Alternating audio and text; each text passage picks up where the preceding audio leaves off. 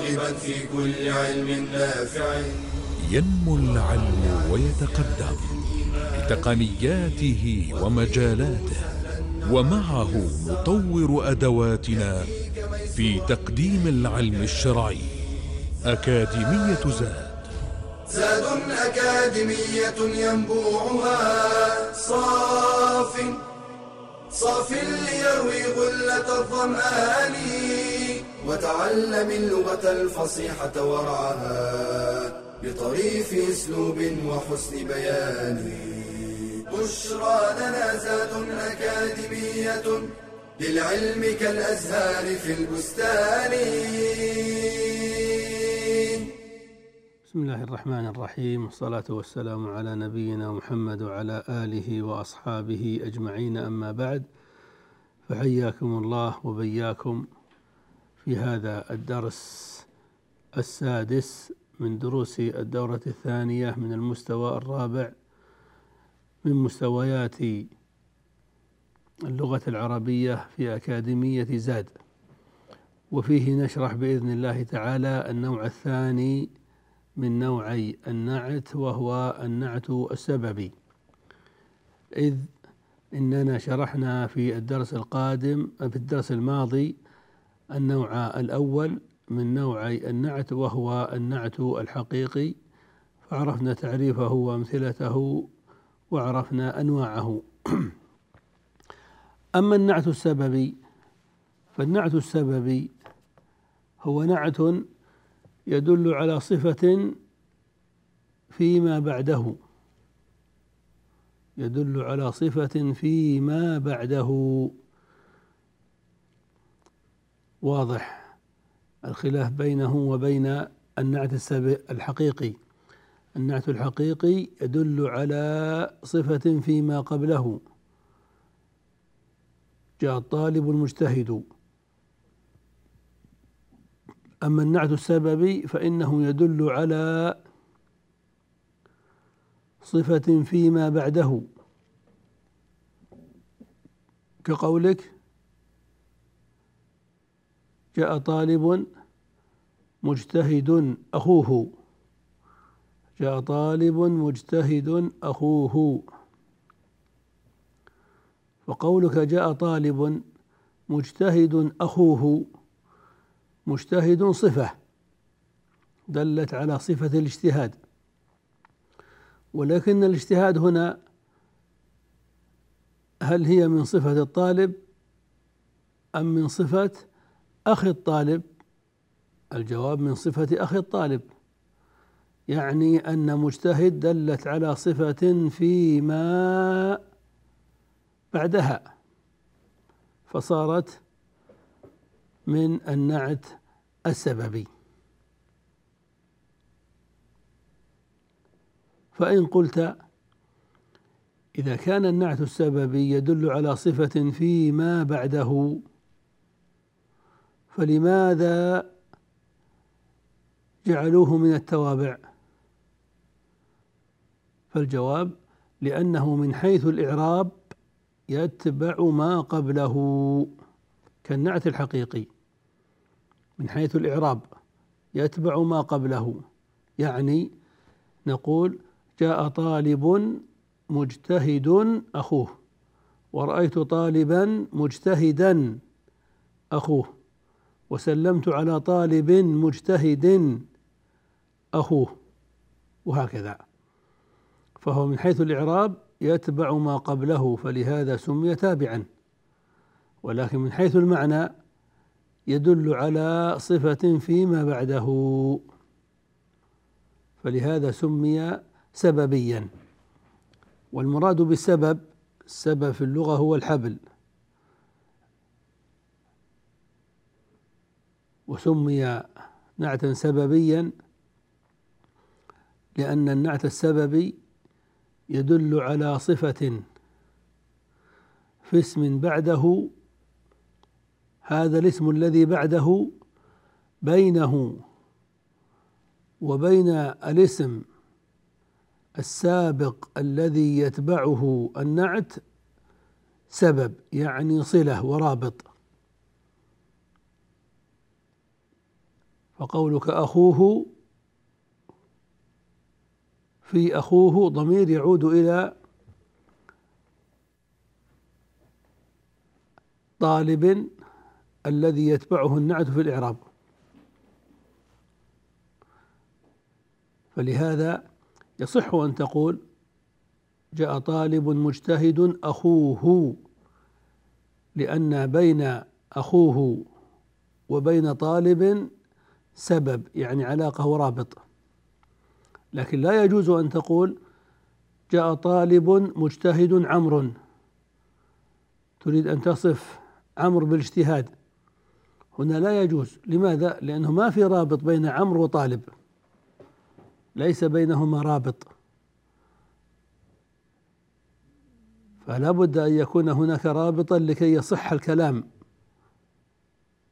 ويفهم. فلهذا سموه بالنعت السببي، لأنه لا يكون إلا في اسم بينه وبين الاسم المتقدم سبب ورابط. وتقول جاء طالب طويل شعره، وجاء طالب جميل خطه، فجميل من صفة الخط، يعني دلت على صفة فيما بعده، فهو نعت سببي.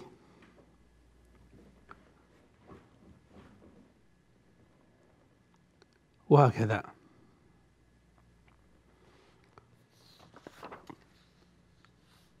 والنعت السببي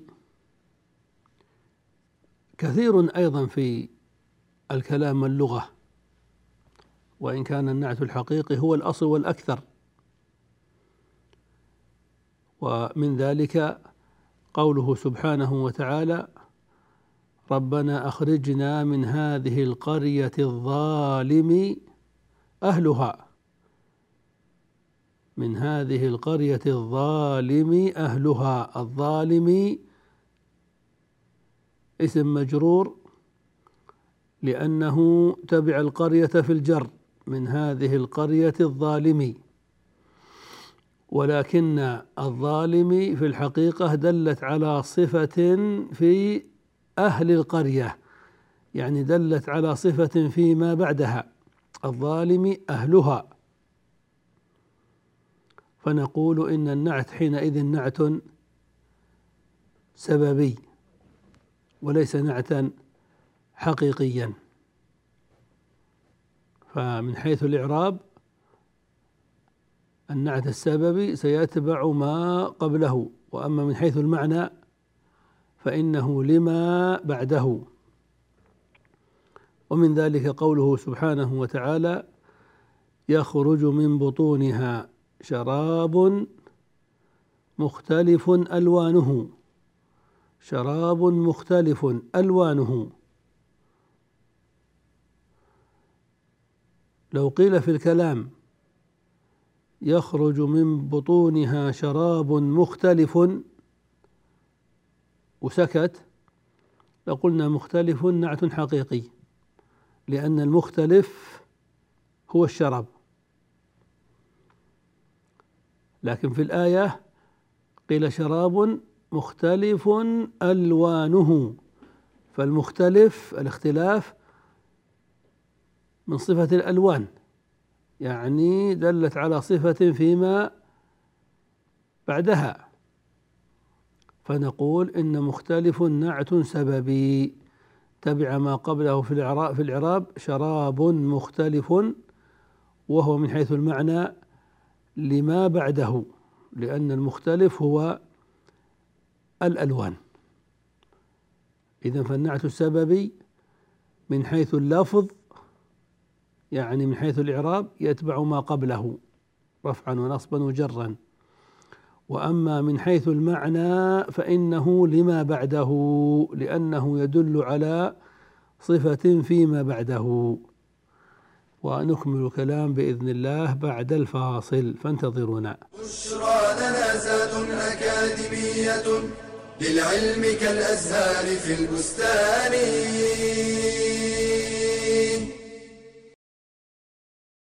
من رضي بالله ربا حقت عليه طاعته وعبادته. قال تعالى: رب السماوات والأرض وما بينهما فاعبده واصطبر لعبادته. والصبر على أداء الطاعات أكمل من الصبر على اجتناب المحرمات، وطاعة الله تحتاج إلى أنواع من الصبر كالصبر على الإخلاص فيها ومدافعة دواعي الرياء والغرور، والصبر على الاتباع فيها وتكميلها، والصبر على ترك التقصير فيها والابتداع، والمداومة عليها وعدم الانقطاع. قال تعالى: وأمر أهلك بالصلاة واصطبر عليها لا نسألك رزقا نحن نرزقك والعاقبة للتقوى. ومن صبر على الطاعة أثيب عليها عند العجز عن فعلها. قال صلى الله عليه وسلم: إذا مرض العبد أو سافر كتب له مثل ما كان يعمل مقيما صحيحا. والمداومة على الطاعة تقود إلى حسن الخاتمة، فإن الكريم قد أجرى عادته بكرمه أن من عاش على شيء مات عليه، ومن مات على شيء بعث عليه، فاصبر على طاعة الله حتى تلقاه. قال الحسن البصري رحمه الله: إن الله لم يجعل لعمل المؤمن أجلا دون الموت. ثم قرأ: واعبد ربك حتى يأتيك اليقين.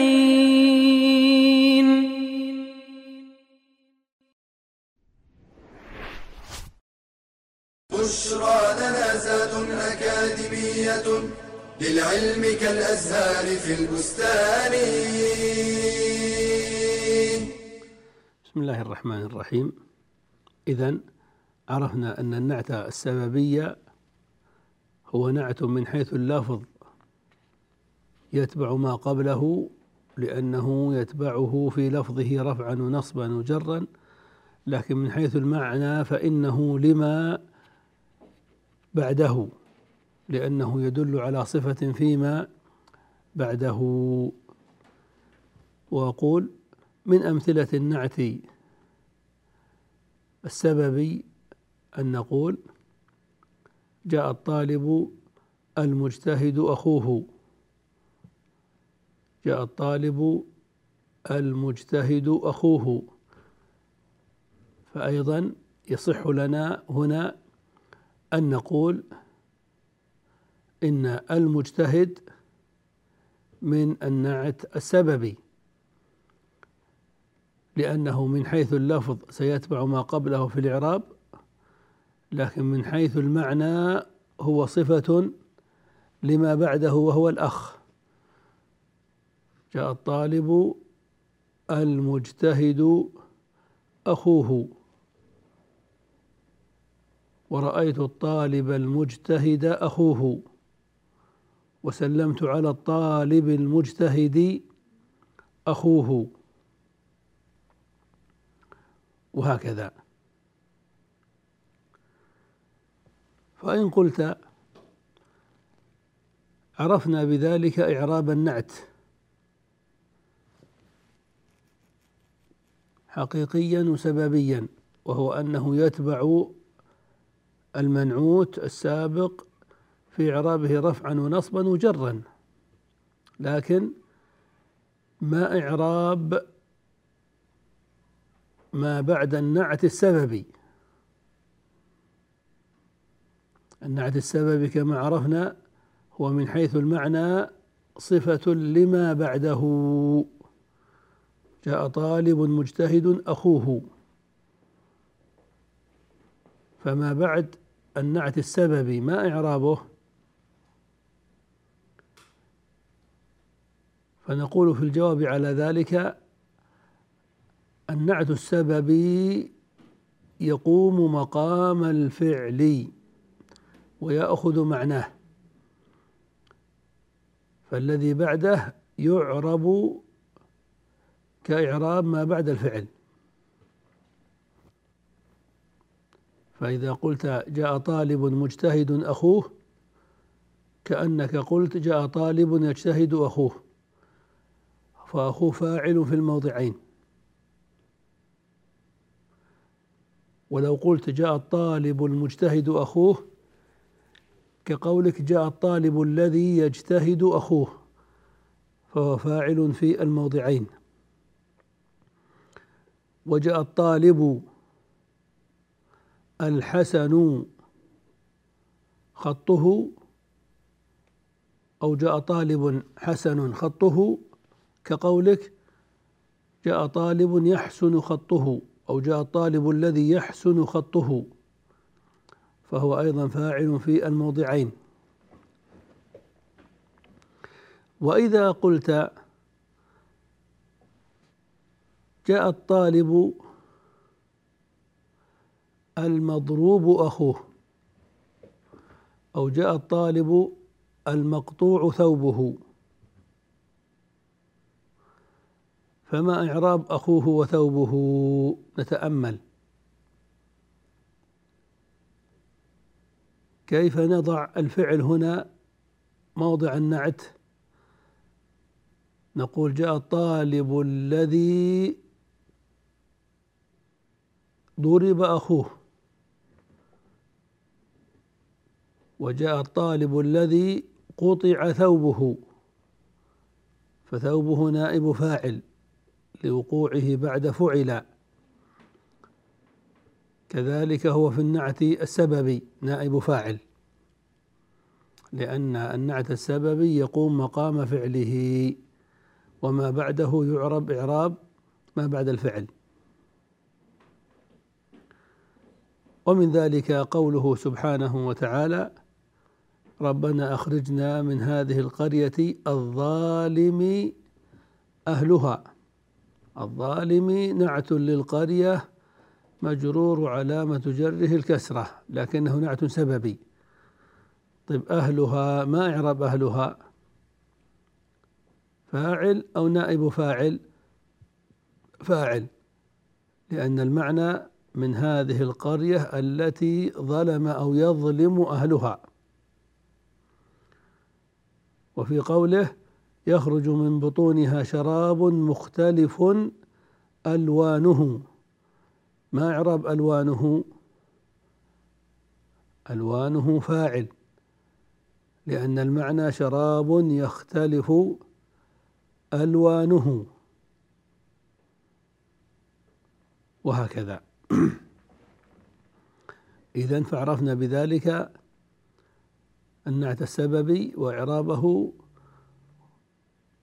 وإعراب ما بعده، ولما سمي بالنعت السببي. نقف عند هذين النموذجين، أو هذه النماذج من الإعراب. نقول في الفصل طلاب مجتهدون. نعرب معنا يا إخوان. في الفصل طلاب مجتهدون، في حرف جر مبني على السكون لا محل له من الإعراب، والفصل اسم مجرور وعلامة جره الكسرة. طيب، وطلاب هذا اسم، وهذا الاسم لم يسبق بعامل اللفظي، لأن في حرف الجر انتهى عمله بجره للفصل، فيكون طلاب مبتدأ، لأنه اسم لم يسبق حينئذ بعامل اللفظي، فطلاب مبتدأ. وأين الخبر؟ أخبرنا عن الطلاب بأنهم في الفصل، إذن في الفصل خبر مقدم وطلاب مبتدأ مؤخر، وأشرنا إلى ذلك في الكلام على المبتدأ والخبر، وأنه من أساليب المبتدأ والخبر المشهورة. إذا كان المبتدأ نكرة والخبر شبه جملة، فإن تقديم شبه الجملة حينئذ واجب، وهو أسلوب كثير، كقولنا في المسألة نظر، وفي المسجد مصلون، وعندي خير، وكذلك في الفصل طلاب. ففي الفصل جار ومجرور، وهو خبر مقدم في محل رفع، وطلاب مبتدأ مؤخر مرفوع وعلامة رفعه الضمة، ومجتهدون هذه من صفة الطلاب، إذن نعت لطلاب مرفوع وعلامة رفعه الواو لأنه جمع مذكر سالم. والمثال الآخر قولنا شاهدت طائرا فوق الغصن، شاهدت طائرا فوق الغصن، فالفعل شاهد فعل ماض يعرب إعراب الفعل الماضي، فهو فعل ماض مبني على الفتح المقدر، وسبق شرح ذلك، وتاء المتكلم في شاهدت فاعل لكنه مبني على الضم في محل رفع، وطائرا مفعول به منصوب وعلامة نصبه الفتحة، وفوق ظرف مكان منصوب وعلامة نصبه الفتحة وهو مضاف، والغصن مضاف إليه مجرور وعلامة جره الكسرة. وشبه الجملة من ظرف المكان والمضاف إليه نعت لطائرا في محل نصب. وبقيت عندنا جملة أخرى أيضا، وهي فحص الطبيب مريضا يشكو من الوجع، هذه سنتأمل في إعرابها إن شاء الله بعد الفاصل، فانتظرونا. بشرى لنا زاد أكاديمية للعلم كالأزهار في البستان.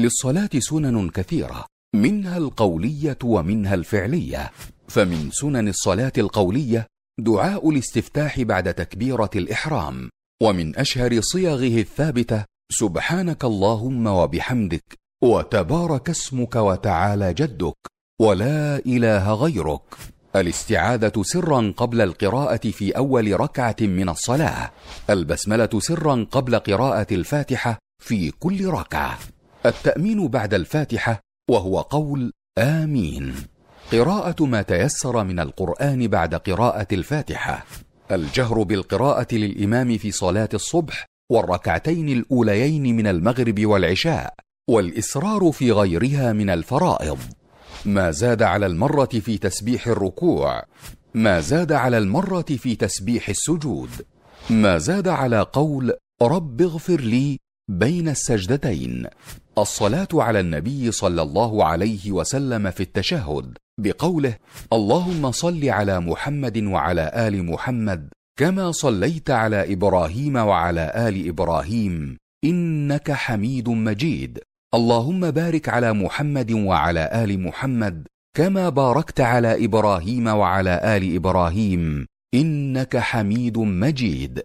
ومن سنن الصلاة الفعلية رفع اليدين مع تكبيرة الإحرام وعند الركوع وعند الرفع منه وعند القيام من التشهد الأول، وضع اليد اليمنى على اليسرى حال القيام، النظر إلى موضع السجود، التفرقة بين القدمين أثناء القيام، القبض على الركبتين باليدين مفرجا بين الأصابع في الركوع ومد الظهر فيه وجعل الرأس حياله، نشر أصابع اليدين مضمومة للقبلة عند السجود، وتفريق الركبتين، ورفع البطن عن الفخذين والفخذين عن الساقين، ومجافاة العضدين عن الجنبين، واستقبال القبلة بأطراف أصابع الرجلين، الافتراش في الجلوس بين السجدتين وفي التشهد الأول، وهو أن ينصب قدمه اليمنى ويفترش رجله اليسرى ويجلس على باطنها، التورك في التشهد الثاني، وهو أن ينصب رجله اليمنى ويخرج يسراه من جهة يمينه ويلصق وركه بالأرض، وضع اليدين على الفخذين مبسوطتين مضمومتي الأصابع بين السجدتين، وفي التشهد أيضا، إلا أنه يقبض من اليمنى الخنصر والبنصر ويحلق إبهامها مع الوسطى ويشير بسبابتها عند ذكر الله. الالتفات يمينا وشمالا في التسليم من الصلاة. ومن نسي شيئا من السنن التي يواظب عليها استحب له أن يسجد للسهو، فإن لم يسجد فلا شيء عليه وصلاته صحيحة، فلا تبطل الصلاة بترك شيء من السنن ولو عمدا، ولكن ينبغي له المحافظة عليها لقول النبي صلى الله عليه وسلم: صلوا كما رأيتموني أصلي. بشرى لنا زاد أكاديمية للعلم كالأزهار في البستان. بسم الله الرحمن الرحيم. ونكمل الكلام على بعض أمثلة النعت وإعرابها، فتكلمنا وأعربنا مثالين، والآن نأتي إلى المثال الثالث، وهو قولنا: فحص الطبيب مريضا يشكو من الوجع. ففحص فعل ماض فيعرب إعراب الفعل الماضي، فنقول فعل ماض مبني على الفتح لا محل له من الإعراب، والطبيب هو الفاحص الفاعل، فنقول في إعرابه فاعل مرفوع وعلامة رفعه الضمة. ومريضا هو المفحوص المفعول به، فنقول مفعول به منصوب وعلامة نصبه الفتحة. ثم وصفنا هذا المريض بأنه يشكو من الوجع، فصارت عبارة يشكو من الوجع نعتا لمريضا، إلا أن يشكو من الوجع هذه جملة، فتحتاج إلى إعراب تفصيلي، فنقول يشكو هذا فعل مضارع مرفوع وعلامة رفعه الضمة المقدرة منع من ظهورها الثقل، ولكل فعل فاعل بعده، فأين فاعل يشكو؟ ضمير مستتر تقديره هو، يعود إلى مريضا. ومن حرف جر مبني على السكون لا محل له من الإعراب، والوجع اسم مجرور بمن وعلامة جره الكسرة. والجملة الفعلية يشكو من الوجع نعت لمريضا في محل ماذا؟ في محل ناصب، لأن مريضا منصوب. وأين الرابط الذي يربط جملة النعت يشكو من الوجع بالمنعوت مريضا؟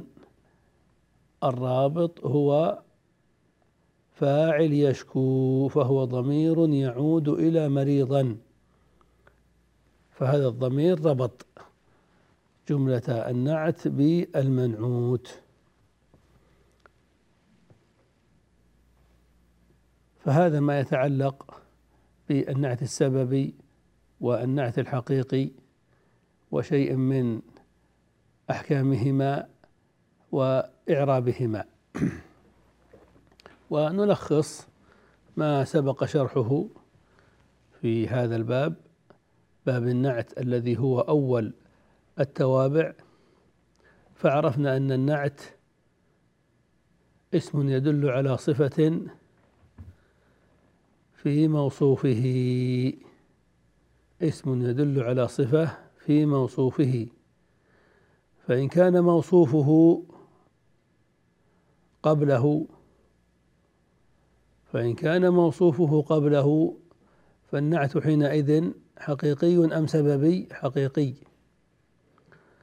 وأما إذا كان موصوفه بعده فالنعت حينئذ سببي.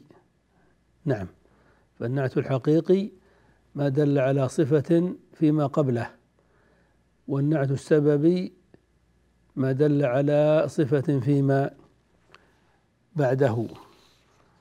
وعرفنا أن النعت الحقيقي يأتي على ثلاثة أنواع، يأتي مفردا ويأتي جملة بنوعيها ويأتي شبه جملة بنوعيها أيضا.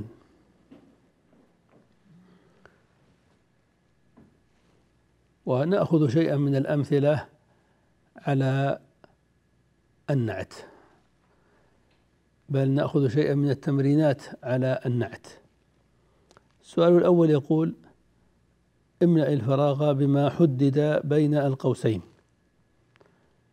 يستعد الطالب فراغ للامتحان، ضع نعتا مفردا، نقول يستعد الطالب المجتهد للامتحان. باء استخدمت قلما، المراد نعت جملة. طيب، إذا أردنا جملة اسمية سنقول استخدمت قلما خطه جميل، فخطه جميل مبتدا وخبر، نعت لقلما. طيب، ولو جعلنا الجملة النعتية جملة فعلية لكنا نقول مثلا استخدمت قلما يكتب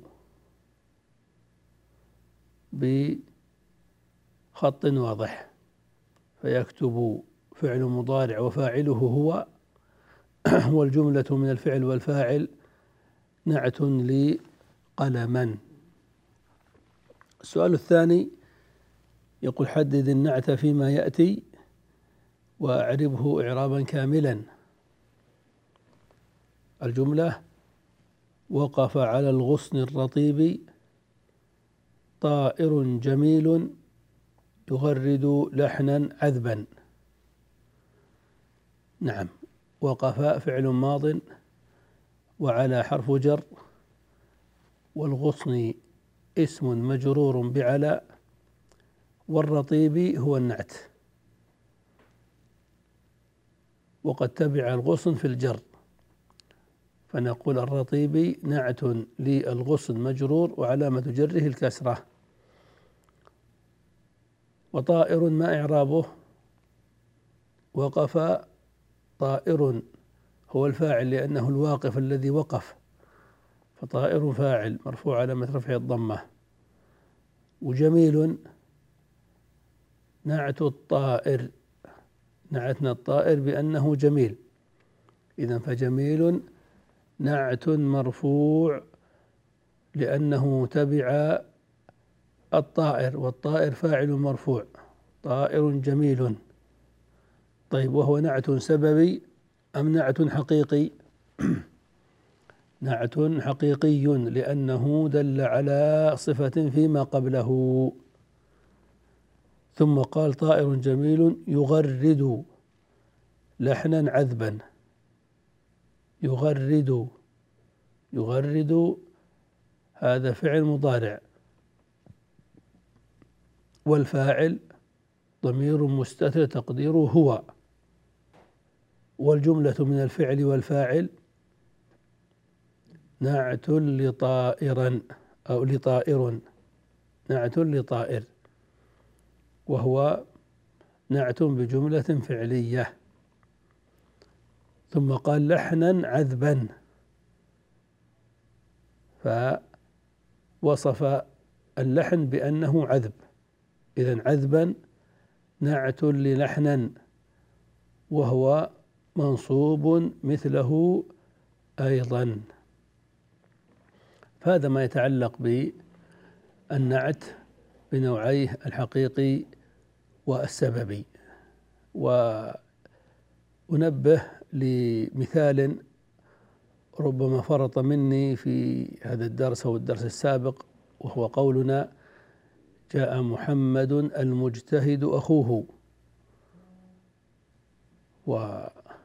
والمجتهد هنا في إعرابه الصحيح أن يكون نعتا لمحمد، وهو من النعت السببي، لأنه دل على اجتهاد ما بعده وهو الأخ، وأخوه فاعل، لأن النعت السببي يجري مجرى الفعل. فبهذا نكون قد انتهينا من التابع الأول بحمد الله، لننتقل في الدرس القادم بإذن الله تعالى إلى التابع الثاني من التوابع الأربعة وهو التوكيد. فإلى ذلكم الحين أستودعكم الله، والسلام عليكم ورحمة الله وبركاته. يا راغبا في كل علم نافع، ينمو العلم ويتقدم بتقنياته ومجالاته، ومعه نطور أدواتنا في تقديم العلم الشرعي. أكاديمية زاد أكاديمية ينبوعها صاف ليروي غلة الظمآن، وتعلم اللغة الفصيحة ورعاها بطريف أسلوب وحسن بيان. بشرى لنا زاد أكاديمية للعلم كالأزهار في البستان.